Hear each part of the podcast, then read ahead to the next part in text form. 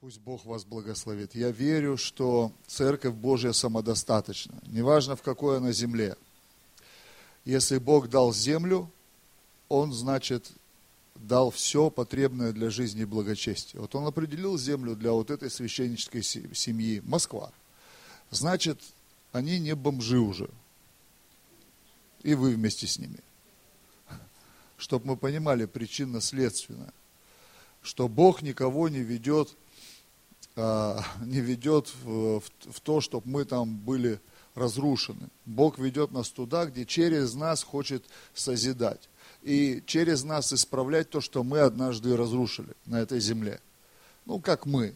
Но мы были водами, мы тоже виноваты. Скажешь, я не при делах, Адам там с Евой. Но Библия говорит, мы были в нем.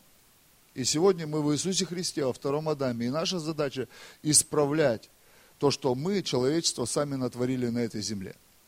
Исправлять болезни, нам сказано исцелять больных, исполнять, э, исправлять одержимость, нам сказано изгонять бесов, исправлять преждевременную непланомерную смерть, нам сказано воскрешать мертвых и так далее и тому подобное.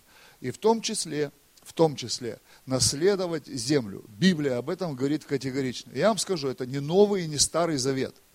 Мы должны понимать, что вот у нас сегодня так вот, я вот наблюдаю в христианстве тенденции, да, то есть как я апологетом должен быть христианским. И тенденции разные. И вот есть тенденции такие, кто-то с ветхозаветным мышлением живет, кто-то с новозаветным мышлением живет, то есть вообще абсолютно это. Вот там вот все. А кто-то живет таким мышлением, знаешь как, а нам надо вообще Божий план понять. И он открыт и в Старом Завете, там он был под покрывалом в Новом Завете, покрывало снято, нам остались картинки с Ветхого, иллюстрации к Новому. Но есть еще один человек, о котором Бог сказал, друган мой, Авраам. Авраам, друг. Бог называл его другом, они дружили. Вот представь, у нас и там, у Израиля были отношения с Богом, закон, то есть там сматюкнулся, пошел голубя принес, зарезал, там, если сильно сматюкнулся, овечку пришел в храм, зарезал, отдал священнику, чтобы священник зарезал. То есть заветный же, нашкодил, плати. Ну, по-русски сказать, нашкодил, плати. В Новом Завете это уже не проканает. То есть как там, бандиты могут храмы строить, но это не работает. В Старом Завете, да. Пошел, банк ограбил, храм построил, повезло. Ну, грехи какие-то там с кощухой. В Новом Завете этого нет уже. Невозможно откупиться. Невозможно. Поэтому сразу если мы э, к десятине имеем отношение такое, откупиться от Бога или к пожертвованию, не работает. Пастор хорошее место брал, не работает. Земля не сможет произвести ничего сама собой, потому что семя нет. Семя нет. Это как кирпичи. Семя должно умирать, а умирает семя только здесь. Только здесь. И вот нам нужно понять, что вот Авраам, он жил в дозаветние времена – еще и не Старый Завет не наступил, не Новый Завет не наступил, но Бог с ним дружил. Бог с ним дружил. И у Авраама было такое мышление интересное. Он очень чутко реагировал на любое движение Божие. Очень, очень вот просто. Он, он не пытался спорить, он не пытался над ним рассуждать, потому что еще богословия не было. Торы не было, Библии не было, нового завета, библейской школы не было, нового поколения не было, старого поколения не было, среднего поколения не было. Ничего не было. И он не мог ни на что опираться, кроме как на свою интуицию. И он так тонко чувствовал движение Божье. Ну, в 75 лет устроенный дядька, живет себе. Там, говорят, даже канализация у них была. Вдруг раз, движение Божье, встань. Ну ладно, дед там покряхтел, встал. А теперь выйди из дома отца твоего. Куда? Я, говорит, сына тебе хочу дать. Ну, ну если бы ты в 75 такое услышал, ты бы, наверное, подумал, пора ну, в больницу, наверное. А если бы еще со своей Сарой поделился, она за тебя решила бы все вопросы, и ты бы уже там ходил бы, бабочек ловил вместе с остальными людьми откровения.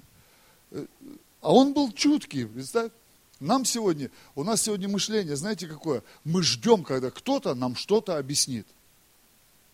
Вы заметили, да? Вот давайте честно, мы ждем. Вот конференция наступит в июне, и аллилуйя. То есть епископ приедет один, благодатью Божией еще второго вам Господь употребление дал. И вот они там что-то такое скажут, вот такое из-под под выподвер там, вот такое вот. Что-то вот такое, что вот я скажу, по, все, вот, вот оно, вот, вот, вот оно. Ну, понимаете, вот не работает вот борода Хатабыча, моя тоже. Нету такого, такой схемы или системы. В Старом Завете была, в Новом нету. В Старом была, я еще раз повторю, там очень просто. Проступок жертва полегчало. В конце года то, что до этого, то, то, что до этого просмотрели, козла берут, грузят его и говорят, «Ну, и в пустыню-то. Пошел козел, все грехи Израиля недомоленные понес в пустыню. Все, там умер где-то в этой пустыне, волки сожрали, полегчало, все, начинаем год заново. И опять пошло. Согрешил, пожертвовал, согрешил, пожертвовал, согрешил, пожертвовал. При всем при этом они старались быть получше, грешить пореже, но не получалось. Библия говорит, закон никого не спас. Никого. В Новом Завете, если мы будем иметь ветхозаветное мышление, а откуда оно у нас-то, у язычников?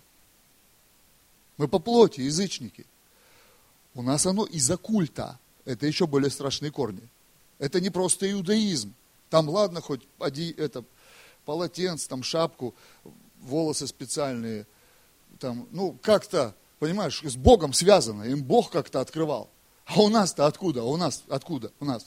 Помните, откуда у нас?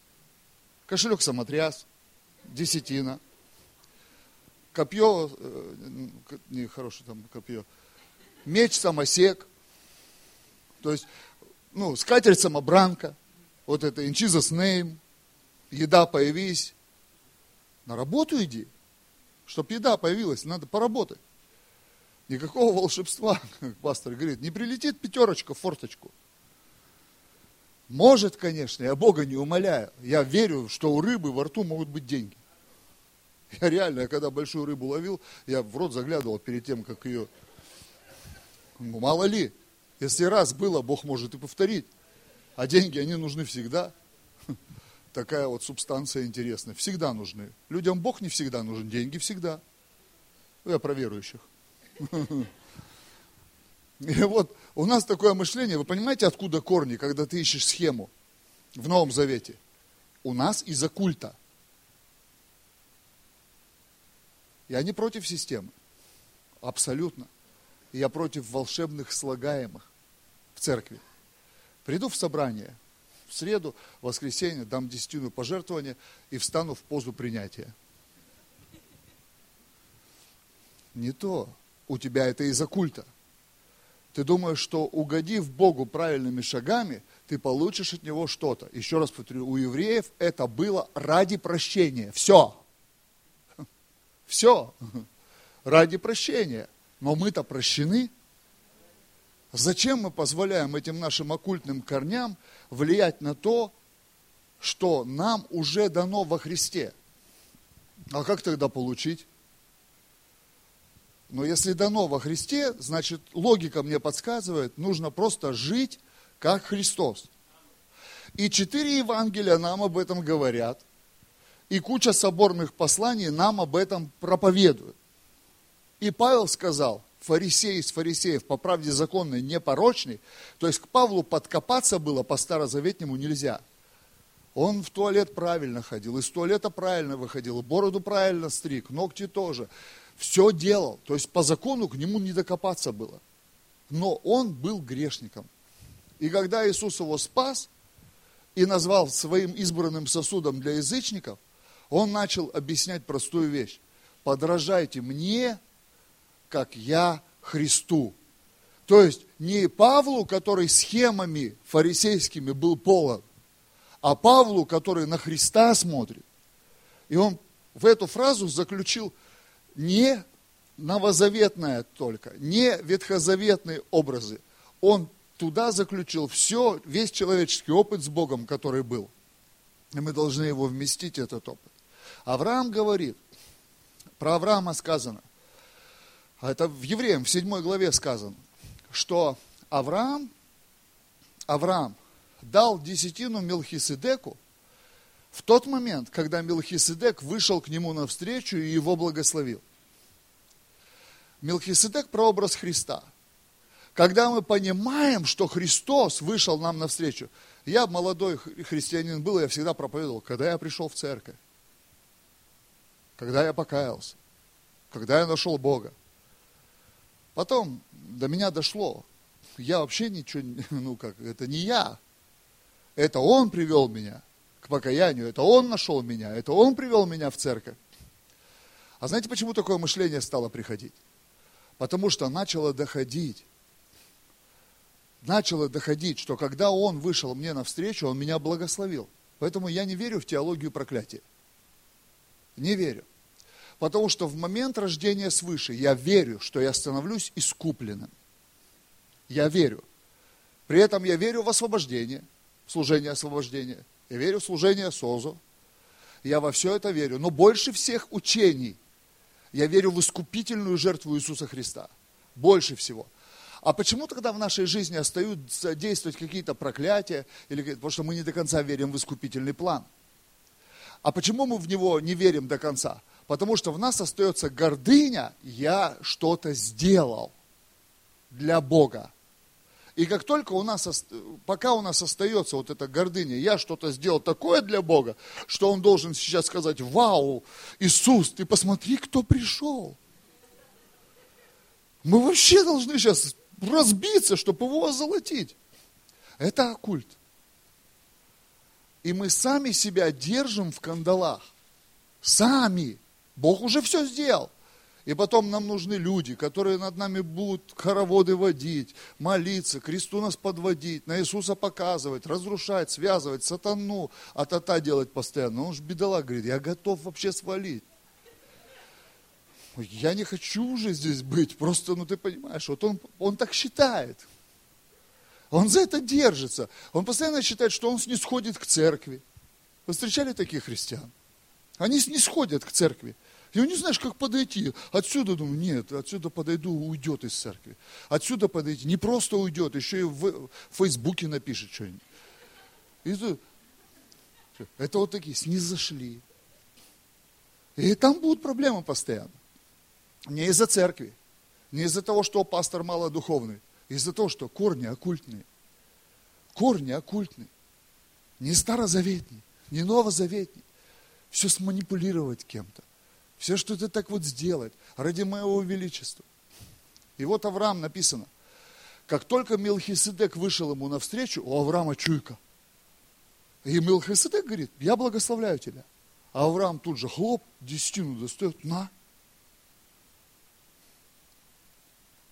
Вы понимаете, когда он почувствовал благословение. А мы как можем десятину давать? Из-за того, что мы чувствуем проклятие. Я чувствую такое финансовое проклятие, мне нужно десятину дать. И мы еще в Малахии прочитали. 158. Я постоянно тырю Бога. Я воришка. Ты сын, ты дочь, ты не можешь быть вором. У святого Бога не может сын быть в законе. Не, или, или так, сявка. Не может. Не может, прикинь. Это в Старом Завете, они отпали. Они разводное письмо от Бога получили, как невеста. Он говорит, я развожусь с вами, вообще дел иметь не хочу. Они постоянно чудили. Поэтому там Малахия мог сказать, ты вор. В Новом Завете, в Новом Завете ни один пророк мне не может сказать, что я вор. Потому что я ему скажу, тогда и вали туда, акриды кушай, волосатую робу носи, пустыне живи. Иди туда, в те проблемы, иди в иудейскую пустыню. И может быть, если мы с тобой там встретимся, приди и мне попророчествуй, что я вор. А если мы в Новом Завете, я сын. И если я в чем-то еще не разобрался, то, извини, помоги, объясни мне. Я хочу почувствовать благословение. Вот я чувствую благословение. Я в дом пастора прихожу, я чувствую благословение. Я просто, я могу позволить себе жить в гостинице там, или а, в общежитии в институте. Ну, в, в институте не могу себе позволить. Как бы могу, меня там рады, но я не хочу. Просто. Но я чувствую, что нам нужно выходить навстречу друг другу. Почему? Я чувствую благословение. Я в первый день прилетел, мы до двух ночи общались. Я никакой. Я устал, у меня акклиматизация, я простыл, над Москвой час летал, багаж час ждал, пробка у вас тут какая-то, уже и в небе, вы что-то решите? Не знаю уже. За последние полторы недели я два раза над Москвой в пробку попадал, час. Уи, уи. Где уже там? Когда уже нас? Ну сбросьте хотя бы на парашютах, я не знаю. Все уже самолеты улетели. Я чувствую, почему мы общаемся, почему? Я чувствую благословение. Нам нужно выходить навстречу друг другу. Выходить, как Иисус это сделал. И вот в 7 главе Евреям написано, что Иисус священник вовек по чину Мелхиседека. По чину Мелхиседека. И вот для меня вопрос десятины церкви не новозаветний и не старозаветний. Это вопрос моей дружбы с Богом. Когда моя чуйка срабатывает, я помню, я приехал в первое собрание в церковь. Я в репцентре был. Богатый, процветающий человек вообще. Я смотрю, люди все в церкви с конвертами. Я думаю, что там, ну, ну Дед Морозу, может, пишет. Мне интересно просто все. Я говорю, что все с письмами? Что там, как к Богу там, почтальон печки, ну, какая схема? Мне говорят, десятину люди принесли. У нас праздник десятин. Я говорю, о, прикольно. А что это? Мне говорят, мы, говорит, в Библии прочитали, что Богу надо давать десятину. И знаете, что внутри меня сработало? Внутри меня. Я почувствовал благословение. Я почувствовал, что в этом Иисус вышел мне навстречу. Я еще тогда не мог объяснить, я еще Библию не понимал. Я первую страницу Матфея перелистывал, извиняясь. Я говорю, Бог, прости, это сложно для меня. Я не могу понять, как мужик мужика родил. Не доходит до меня. Поэтому со второй главы читал всегда Евангелие. И я почувствовал. Это сейчас я могу вам объяснить, откровение я получил там, или просто знаю, как. Я, я все, что в церкви происходит, чувствую как благословение. Все. У меня нет ощущения, что на меня наезжают, меня ломают, от меня хотят денег. Потому что я помню, когда я был в таком статусе, когда наоборот, мне кажется, мне хотели денег дать, чтобы я не появлялся. Потому что я так выглядел неперспективно. То есть я помню вообще, и когда сейчас у меня даже, может быть, деньги есть, я, чувствую, я не чувствую себя по-другому. Так знаешь, бывает, человек в церкви социально приподнимется и потом думает, что от него только денег хотят. Он не помнит, как он в какашках пришел сюда, как с него их отшкабливали, как его отмаливали, как уговаривали жить с Богом. А потом, ох, опять денег они хотят. То есть раньше мечтал, думаешь, вот бы мне денег, я бы тоже пожертвовал. Вот бы мне чуть-чуть работы, я бы заработал бы десятину принес. Потом смотришь, поперло, шаурмячную открыл, все, Опять пастор, только ему деньги нужны, а еще не дай Бог у пастора что-нибудь увидеть. Там валенки он новые купит или, не знаю, тюбетейку. Все, ах, вот на что идут наши десятины. Я знаю, о чем я говорю, я, я священник. Я служу Богу уже, ну, немало. Ну, не так, как ваш пастор, ну, тоже 16 половиной лет служу Богу. И вот я чувствую, что церковь, это где Иисус мне навстречу выходит я чувствую, в этом есть благословение. Он меня благословляет, а я реагирую. То есть как я реагирую? Я что-то ему отдать хочу постоянно. Я не про деньги сейчас. Просто хочу отдать. Деньги это вообще мелочь. Легче всего деньги дать и не поехать. Видишь, как Чукча тут. Вот многие христиане как Чукча. Обманул Бога, десятину дал и не поехал. Есть, давай дальше. Ну как, ты если деньги даешь, поехали дальше, поехали, я тебе покажу церковь вообще, прокатимся по ней. Поехали на домашку сгоняем.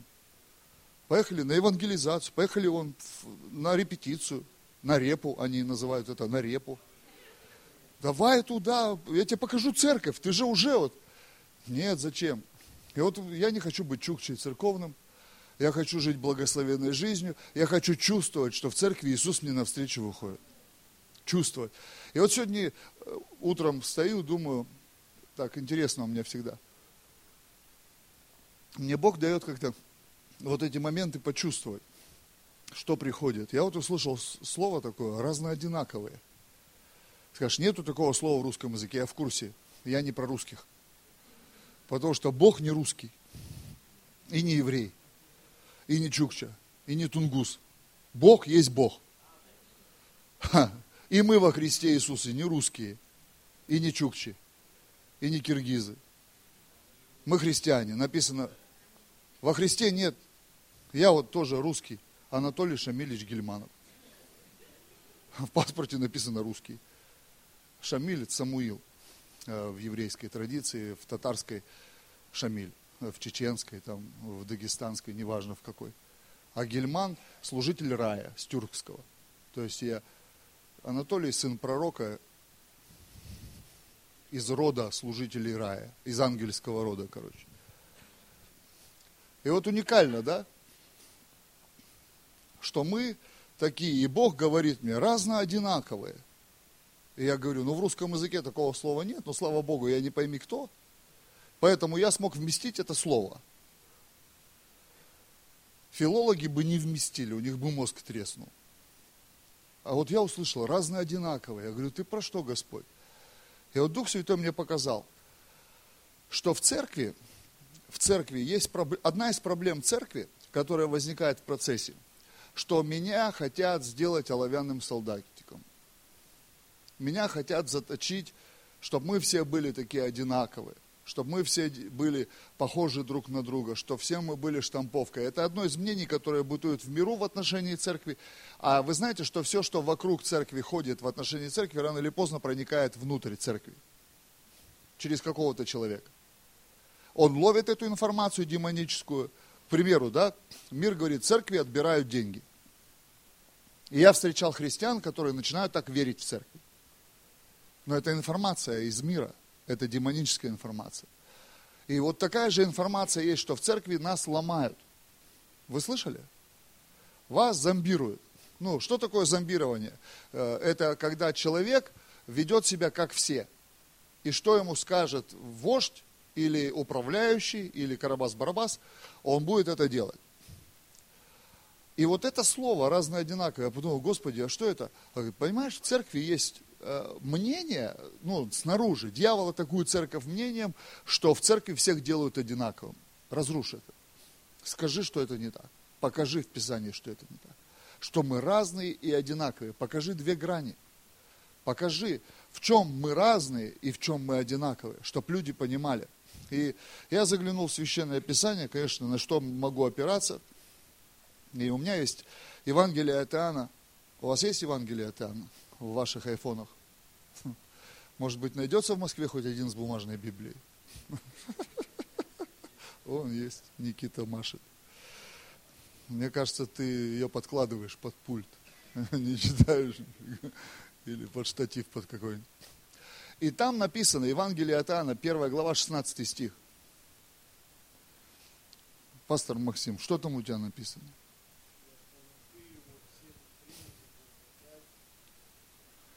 Хорошее место. А в 17 стихе?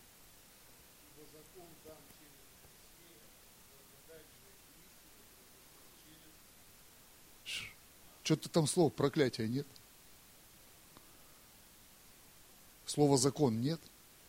Слова схема нет. Слова пошаговая инструкция нет. Там написано благодать и истина через Иисуса Христа. Но вот этот 16 стих мы его не до конца понимаем. От полноты его мы приняли, благодать на благодать. Люблю читать другие переводы, чтобы разобраться в понятии. Там написано, по его безграничной благодати, по его безграничной благодати, по его безграничной благодати, коммуникация между мной и Богом, безграничная благодать. Тарзанка. И он с нее спускает тю, лови, вира, там, майна, вот это. Идет коммуникация от Бога к тебе. Эта коммуникация безграничная благодать. Такая кредитка безлимитный овердрафт. С шестью, семью нулями. Сколько тебе для полного счастья надо? Вот чтобы тебя волокло вообще от радости. Не в том смысле, как сейчас у тебя есть кредитка, и от нее уже страшные смс приходят а вот такая. Ты снял сегодня на шаурму 150 рублей, дын, заново образовались. Безграничная благодать, понимаешь? Безграничная благодать. Безграничная. Бензин заправил один раз, всю жизнь ездишь, пока колеса у машины не отвалились. А колеса отвалиться не могут, безграничная благодать, пожизненная резина. Представь, сиденья протереться не могут, стекла, дворники работают всегда в Москве. Одна пара всю жизнь. А где мы это видели уже, образ? В пустыне. Мы даже в Завете старом это видели. Роб, роб, ропщущий, бунтующий, колдующий, плетущий интриги, Божий народ – идет, и у него овердрафт. Идет, и у него безлимитка. Одежда не ветшает, обувь не стаптывается, еда падает просто по расписанию. В, суббо... в пятницу двойная пайка падает. Вообще. Единственная проблема, Бог ее потом решал через учение о лопатке. Ну, 40 лет, они все за это, ну, испортили, ландшафт весь. Два с половиной миллиона людей ходят 40 лет одним маршрутом. И...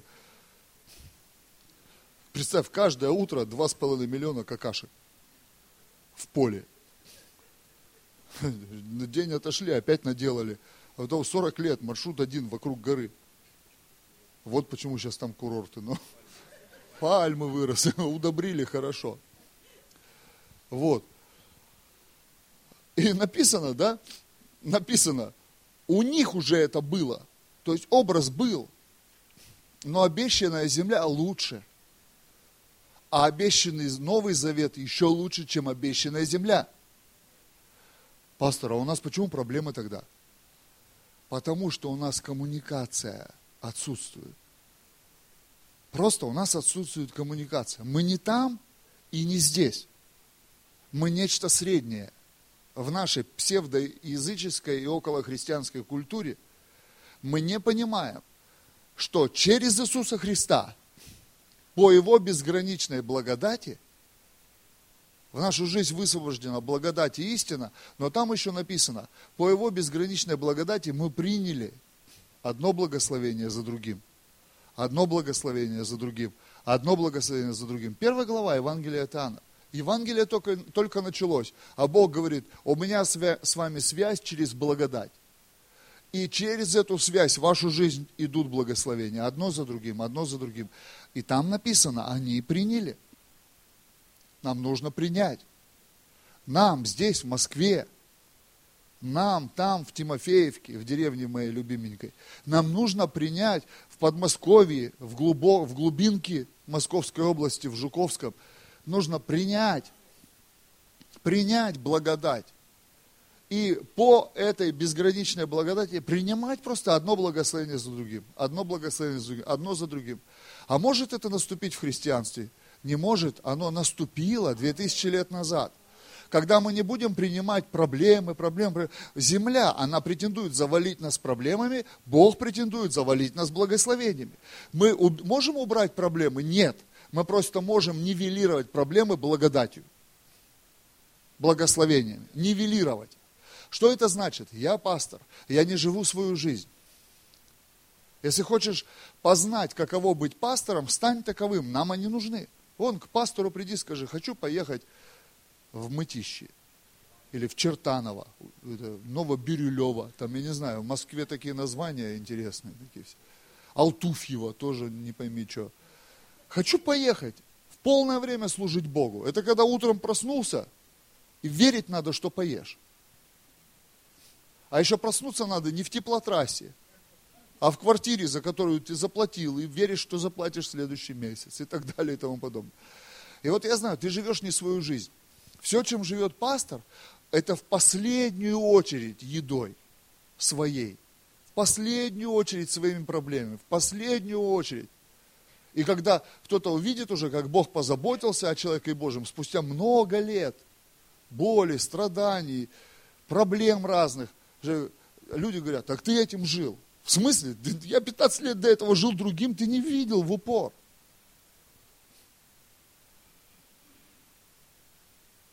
И я верю, что Бог хочет нивелировать эти вещи. И когда ты с утра просыпаешься, у тебя один поссорился, другой напился, третий подрался, четвертый разводится, пятая с ума сошла, шестая пошла спасать ту, кто с ума сошла, тоже с ума сошла. Встретили седьмую, а она уже давно с ума сошла. Сошли с ума еще сильнее все, и втроем уже что-то делают там. И вот весь твой день начинается, иногда вечером тебе орать хочется. А ты приходишь домой, я вчера смеялся, там рассылку делал, не видели это про блины? Это прикол, я посылал, ты видела, да? Не видели про блины? Такой прикол. Дорогая, там кто-то на кухне приготовил столько много вкусных блинов. Она говорит, да кто там мог приготовить? Вот именно! Никто не мог там приготовить.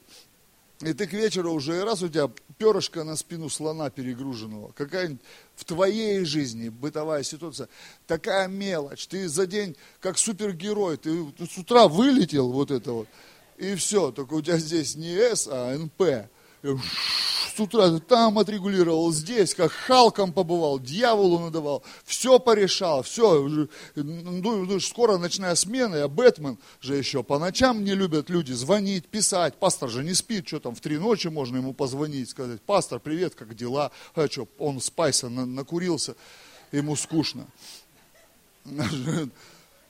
И ты раз, и ты домой просто приходишь в свой дом, милый дом, и там какая-нибудь ерунда – и тебя порвало на твоей территории. Это никто не видит. Никто не видит. И Бог хочет это нивелировать. Чем? Благодать. Благословение за благословение. Благословение. благословение. Вот, пожалуйста, вот молитесь, чтобы у ваших священников просто благословение за благословение перло. Чтобы вы просто удивлялись, когда он успевает вот это вот все. Не вот это, а там что у него за iPhone, какой есть? Ой, кошелек еще у Максима забрал. Еще пришло что-то. Нет, это, это ангелы защищают, это нельзя. Вот это, это, это. Еще что-то, понимаешь? Наоборот. Даже надо фокус поменять, Господи, что это такое? Пастору дай еще благословение. Он, иначе он с ума сойдет с нами. Дай ему благословение, пиджак ему дай, я не знаю, там, эти, сапоги-скороходы дай, машину дай, Две. Че одну? Три. Сейчас, ага. Станешь пастором, поговорим.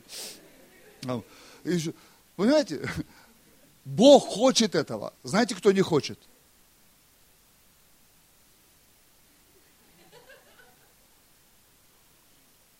Церковь.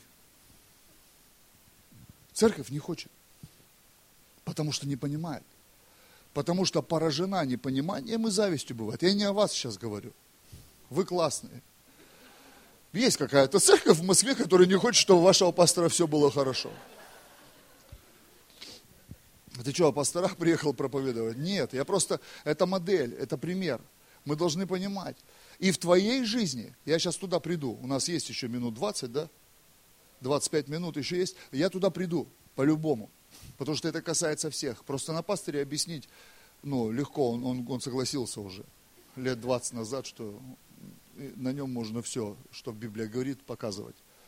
Он Богу сказал, да, я здесь вообще ни при чем. И вот это наше мышление, когда мы выстроим свое мышление о благодати правильное, мы захотим, чтобы у всех все было классно.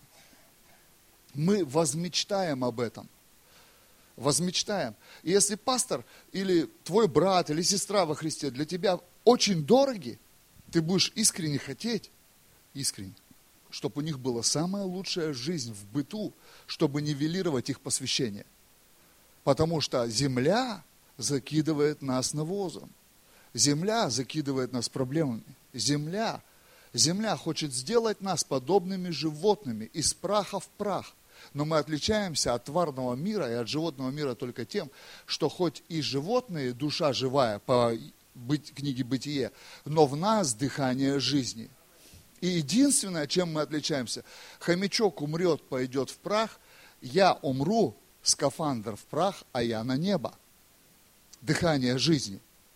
Дух Божий, дыхание жизни. В, в, в собачках его нет. Они душа живая из минералов, из всех этих, как пастор говорил, земли, вот это все, что в земле есть, прах, из праха в прах. А душа пойдет на небо, у собак их нет, у кошек нет, у рыбок нет. И что земля хочет? Она хочет сделать нас животными. Говорит, как говорят, вот, вот живи вот так вот, усредненно. Живи вот так. Всегда земля говорит, это трапеза Господня недостойна уважения. Всегда земля говорит, к чему траты сия.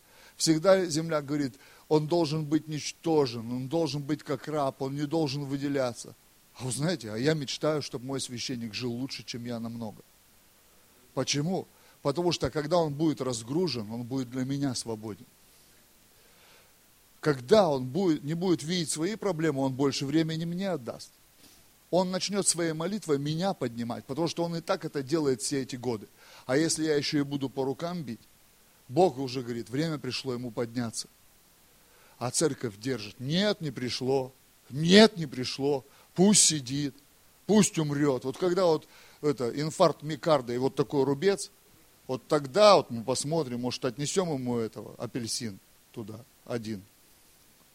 Возможно. На всю семью один. Не знаю. И вот тут написано, благодать и истина пришли через Иисуса Христа. В, Новом Завете в нашу жизнь высвобождены две вещи вот этих вот.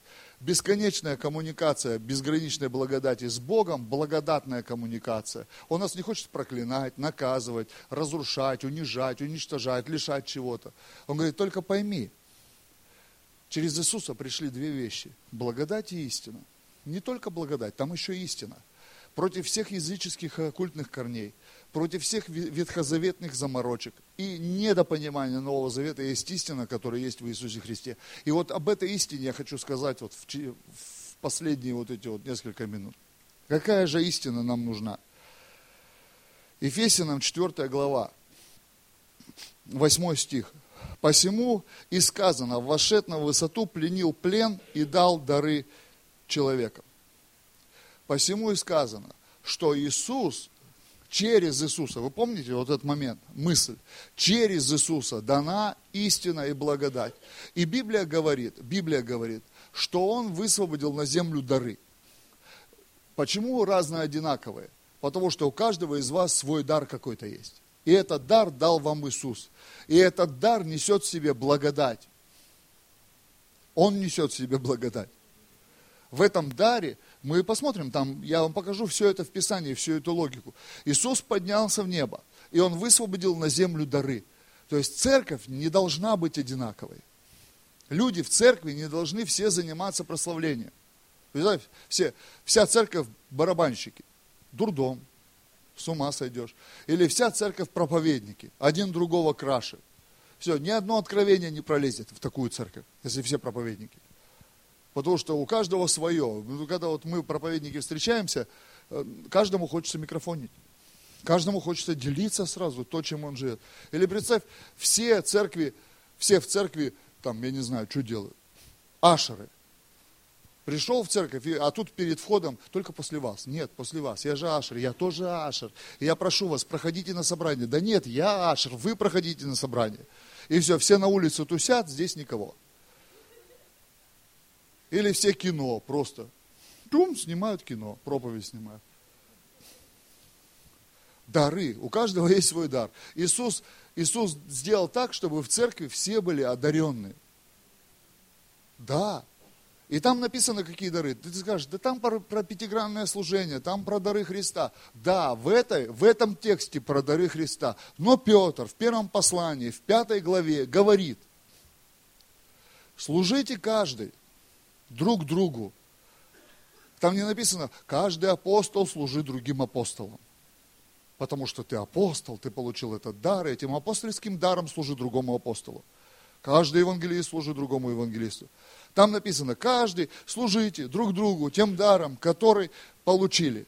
Как строители, домостроители, многоразличные благодати Божией. Стоп!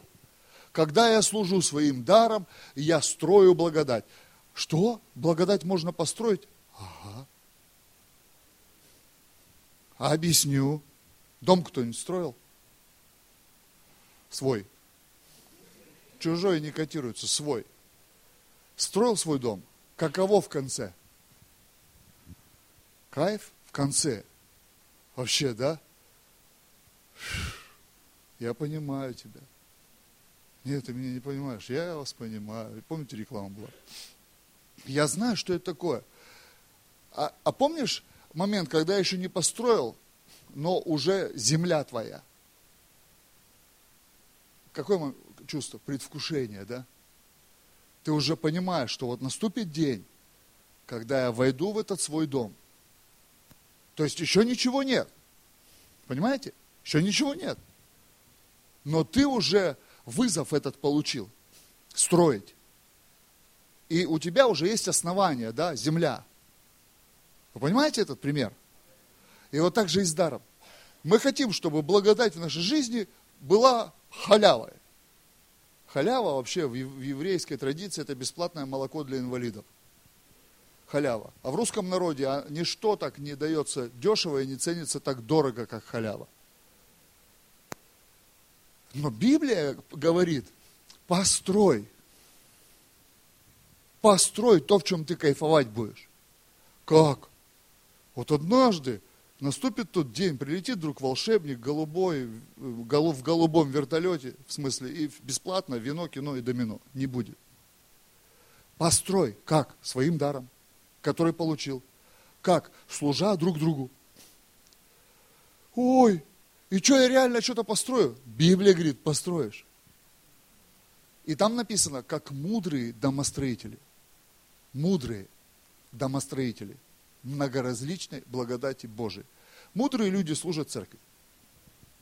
Всегда. Они ищут как можно больше возможностей послужить. Мудрые люди не избегают служения. Мудрые люди не делают спустя рукава. Мудрые люди максимум заняты. Максимум, я имею в виду максимум, это от свободного времени.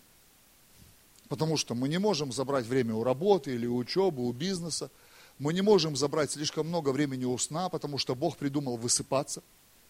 я верю, что я должен высыпаться. Поэтому я не люблю ночные молитвы. Это не мое бремя. Я выспаться должен. Если я ночью не посплю, я не сплю ночью только в одном случае, если я пошел в лес и мне нужно еду домой принести. Я там не сплю под адреналином. Ну, там и спать опасно.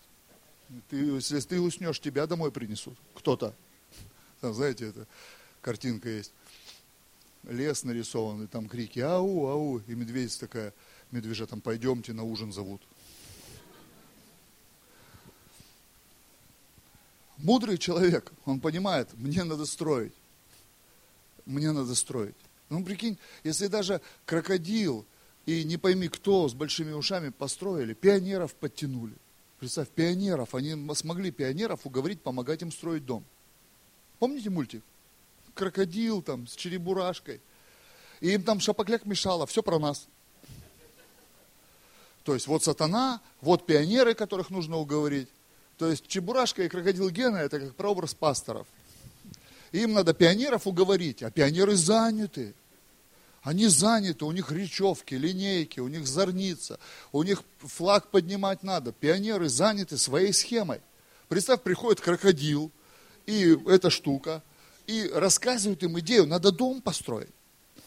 И, и пионеры ведутся, и идут, и все на свете. И потом этот чебурашка речь толкает еще. Помните, такой весь на эндорфинах такой. Мы строили, строили, и наконец построили. И вот в церкви хочется такую церковь, чтобы ты однажды вышел и сказал, или чебурашка твоя, мы строили, строили, и, и наконец, мне хочется, я мечтаю. Уже, ну, если я крокодил, то Юля чебурашка тогда. Ну. Уже я не смогу, наверное, так красиво, как она сказать, и нежно, главное, мило, чтобы это было. Хочется, чтобы даже сказать, в нашей церкви, во, вообще, во, все живут, кайфуют, у всех хорошие дома, хорошие машины, все отдыхают нормально, не просто там вот это, а в Подмосковье водятся лещи, ягоды, грибы, помните мультик вот этот? А когда сел в самолет и полетел в нормальную страну, ну, где, ну, страна может быть ненормальная, но море есть. Не вот это вот, которое у вас, какое тут море есть? Много разных. А? Да какое черное в Подмосковье? Какие там водохранилища? Рыбинское море там, да, вот есть. Рыбинское, это же Подмосковье. Рыбинское море. полетел хотя бы на Средиземное, или на Южно-Китайское, или на Адриатическое, куда-то туда по-нормальному, да, чтобы. Давайте строить. Если мы ничего с вами не построим здесь, в Москве, то тогда ничего мы с вами здесь и не построим в Москве. Логика вообще простая. Прикинь, как все просто. Евангелие Иисуса Христа. Коммуникация есть, благодать и истина есть, благодать на дарах, дары на вас. Что делать? Строить. По кирпичику, по схеме. Даже вот эта тыква, я помню, в пять лет научился читать, первое прочитал книжку Чиполлина и сказал, как пан тыква жить не буду. Он в год по кирпичу и то притырит кирпич, принесет. В конце дом построил, в конце жизни по зеркалам заехал. Счастливый. Я помню эту картинку.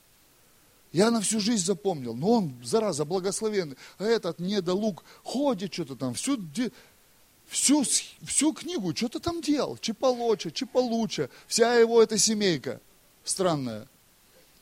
Ничего вообще. А у пана тыквы дом. Понимаешь? Даже тыква прорвался. А у нас благодать, безграничная коммуникация есть, благодать и истина через Иисуса есть. Истина в чем? Он восшел на небо, пленил плен, дары на нас сбросил. У нас они есть, это истина говорит. Через Петра Дух Святой говорит, служите каждый тем даром, который получил, потому что вы не тупые, а одаренные. И стройте многоразличную благодать. Стройте. Это как мультибрендовый магазин. Многоразличная благодать. Это как Ашан в Меге.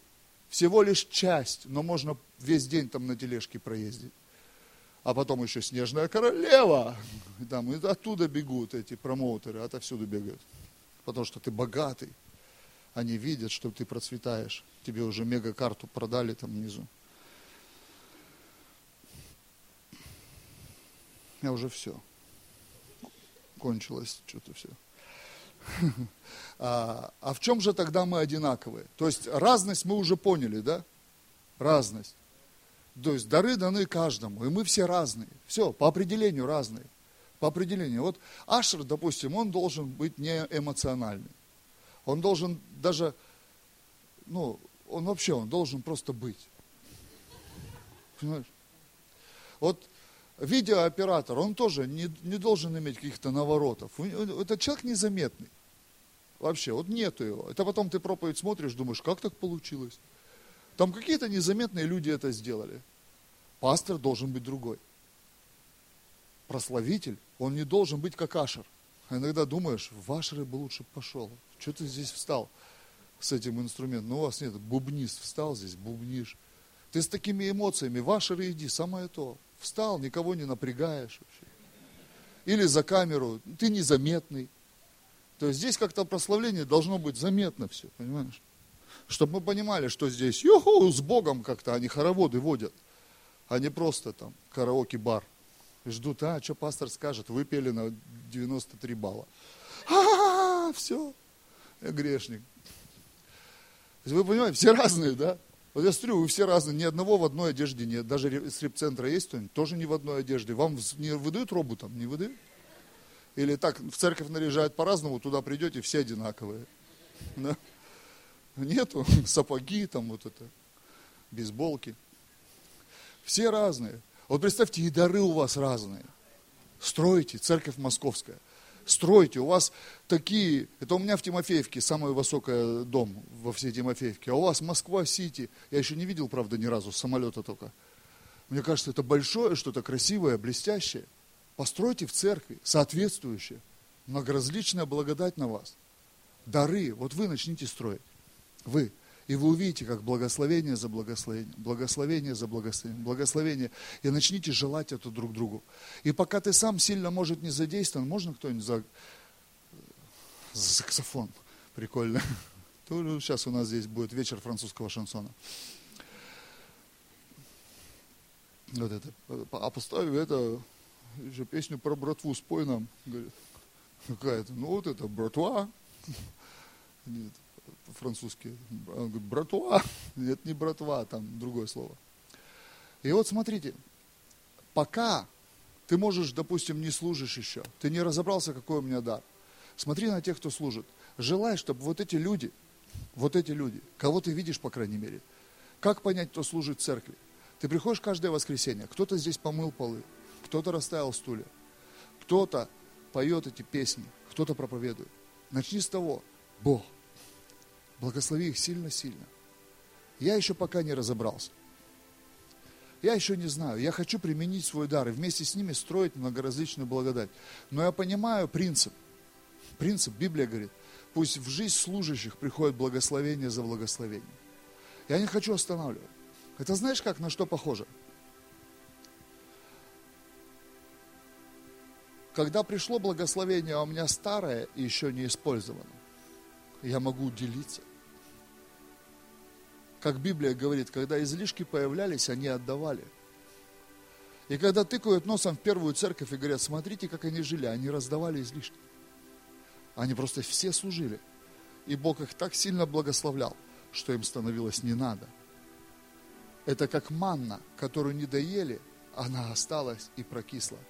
И Бог сказал, собирайте, потому что будут те, с кем нужно будет поделиться. Это Старый Завет, и это Новый Завет.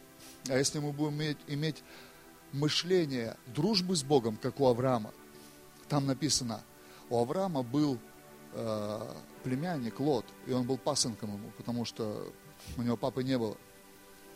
И он, по сути, усыновил этого парня. И написано, когда Авраам поднялся из Египта, он был весьма богат, Бог его благословил. Это 12 глава книги Бытия. В 13 главе Лот взбунтовался, не понимая, что он не сам крутой. Он взбунтовался из-за своей крутизны. Он начал предъявлять, дядя, нам здесь тесно. Вон, посмотри, конфликтуют наши пастухи. У него даже мысли не возникло, что это из-за Авраама все, но и не из-за Лота вообще. Это все из-за Авраама. Авраам сказал спокойно, да ладно. Он знал, что он благословенный везде. Он ему даже право выбора дал. Говорит, если ты направо, я налево.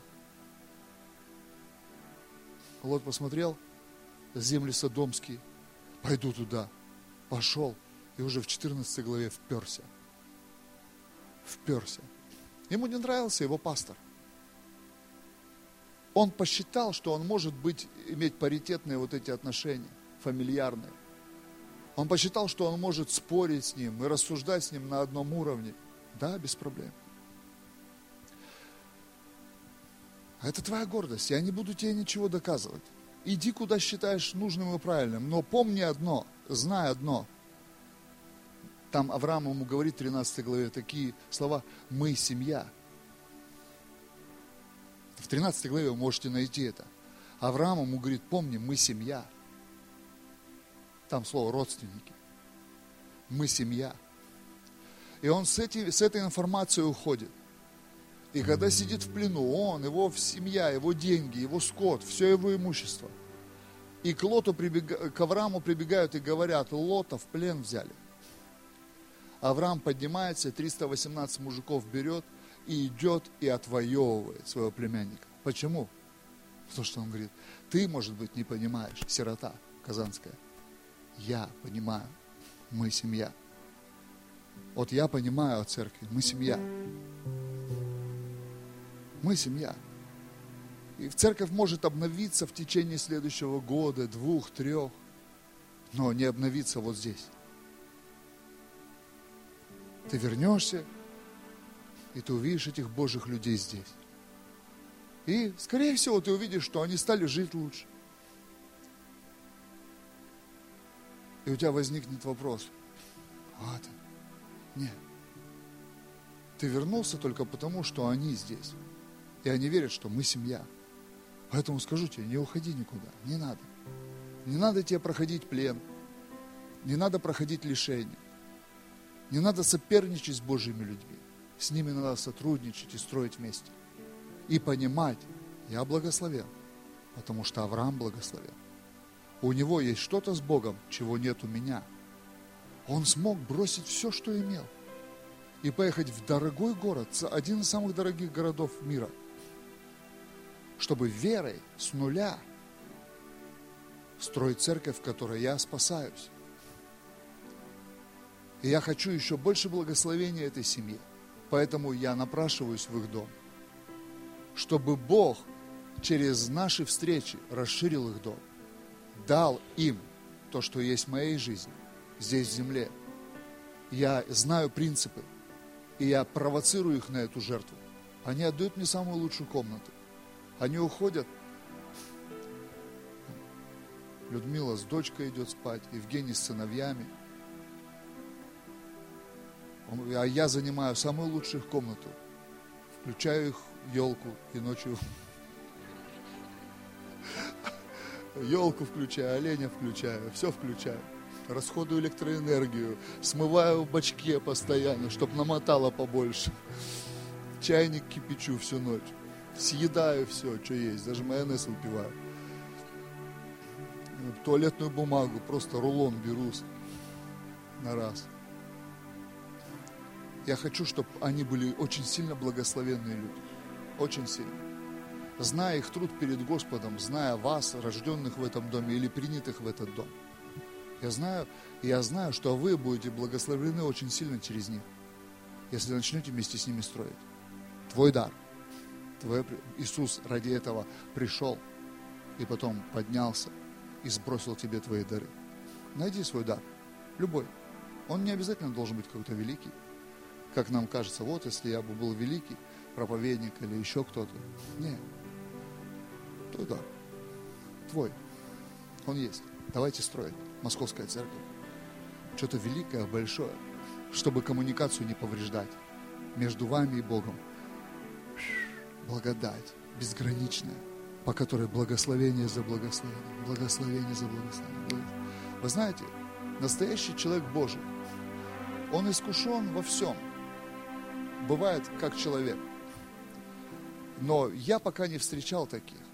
И у нас есть хорошее братство, мы в нем урегулированы не вертикалью отношений, когда мы можем говорить друг другу «стой», если такое произойдет, пока не происходило. И я знаю, что все, что, о чем мы мечтаем, чтобы у церкви было здание, чтобы была шикарная аппаратура, чтобы люди были устроены, чтобы у всех была работа, бизнес, чтобы все могли отдыхать, чтобы каждая семья жила в шаломе, в мире Божьем. Мы мечтаем, чтобы у всех были детки замечательные, устроенные. Мы об этом мечтаем.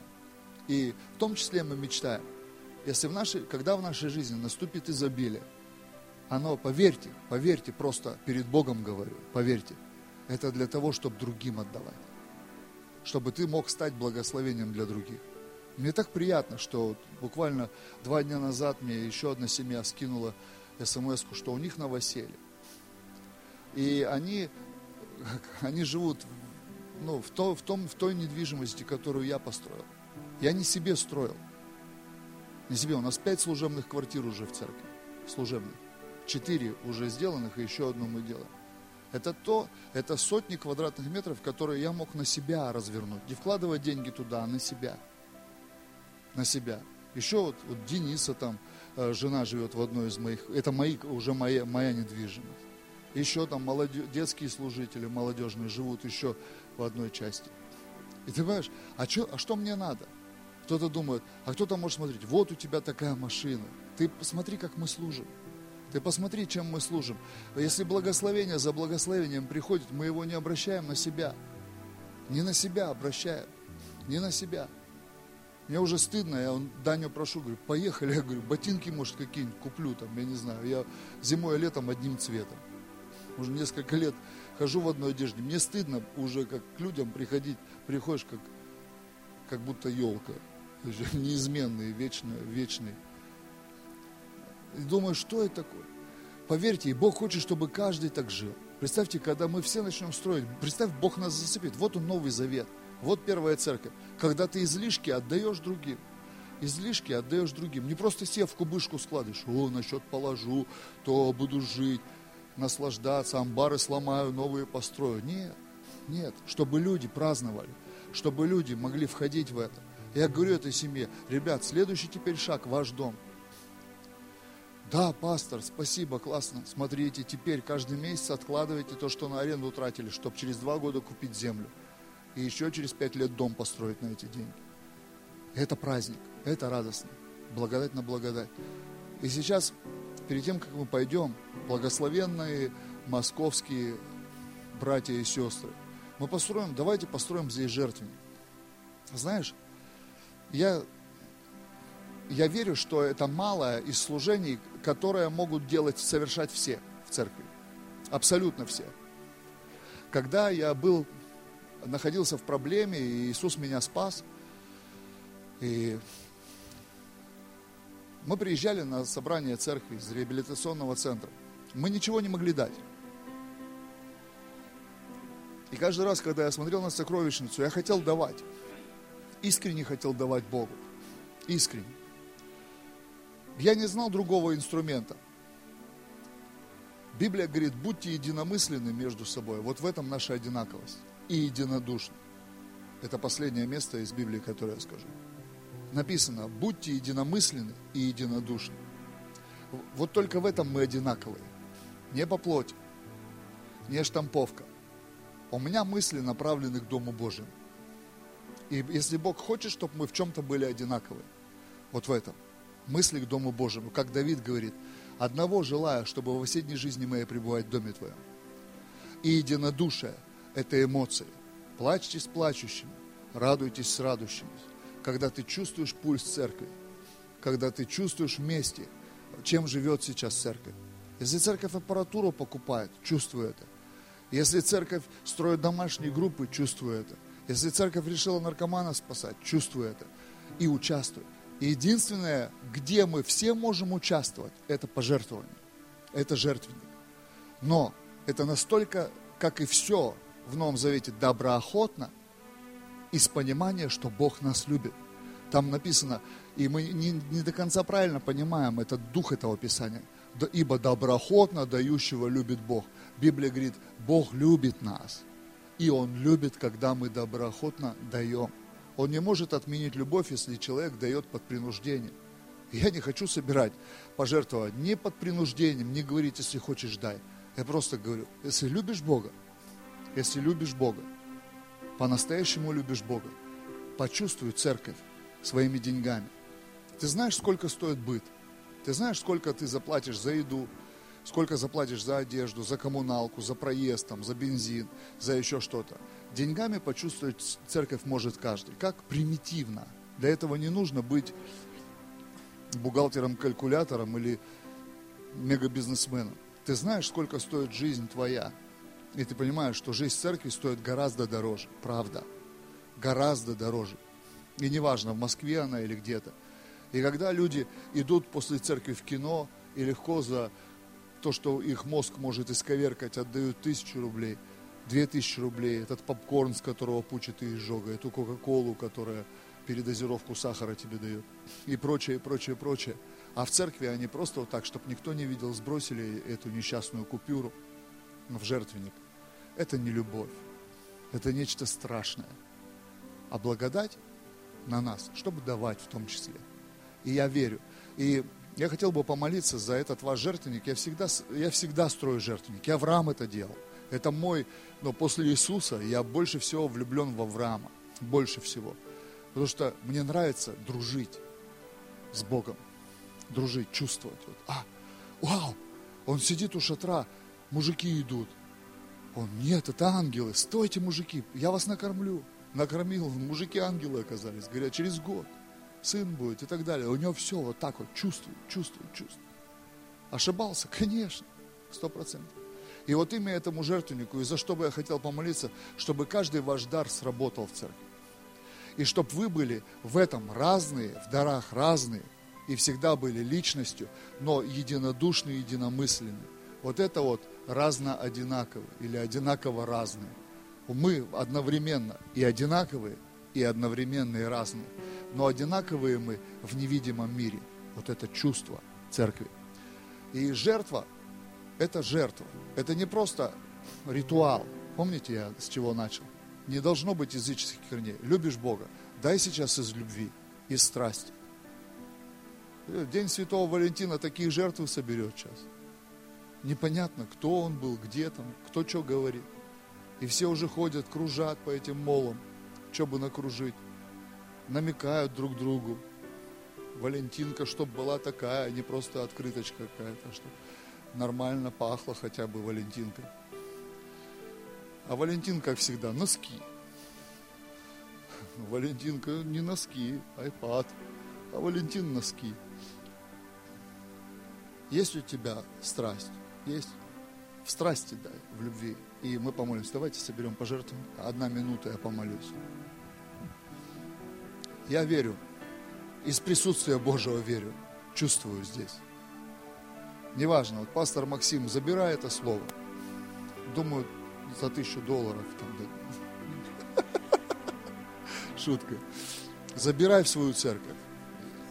Я люблю ваш дом, я люблю вашу семью, вашу команду. Вы молодцы. Я верю, что для каждого из вас есть, есть вот эта коммуникация через дар. Бог все сделал. И Он ждет. Начни строить. Приходи на стройку. Завтра найди, как с пастором связаться. Попроси, чтобы твой дар был применен. Неважно какой. Может, ты снежинки умеешь вырезать. Ну и что, что Новый год кончился, а у нас не кончился. Мы как евреи. У всех суббота, у нас пятница. Любой дар, поверь, мы все начинали с малого. Знаете, мой первый дар какой? В служении. Я варил кашу в репцентре. Я не умел варить кашу больше, чем на одно лицо. Потому что я не видел смысла кому-то угождать жизни. Но когда я попал в присутствие Божие, я сказал, Бог, употреби меня. Я посмотрел, я ничего не умею. Я, я говорю, Господи. И я вставал в 6 утра, молился. Я думаю, а никто не хотел вставать, варить кашу. И я видел каждый раз, что люди это делают, им тяжело. А я уже проснулся, я уже помолился. И я пошел варить кашу. Первую кашу я так сварил, что я видел христианскую любовь. Познал ее. И я молился над кашей. Я говорил, Бог, благослови мои руки. Научи меня, дай мне откровение, как сварить манку на 40 человек без комочков. Это, это, это вообще искусство. И я его познал благодатью Божией. Это был первый мой дар. Я варил кашу. Потом подъезд пошел мыть. Это был мой второй дар. Я служил миру. Все, что я мог. Сейчас говорят, о, ты епископ, у тебя там то-то, то-то, то. Да какой, ребят, просто дары раскапываешь, которые Христос дал. И ты находишь один, второй, третий дар, четвертый. Я не знаю, что будет завтра. Что будет завтра? Может, макраме начну вязать, не дай Бог. Если только по воле Божьей. Благослови, Отец во имя Иисуса. Я прошу Тебя, благослови эту церковь. Я прошу Тебя, пусть в жизнь священников благословение за благословением продолжают приходить.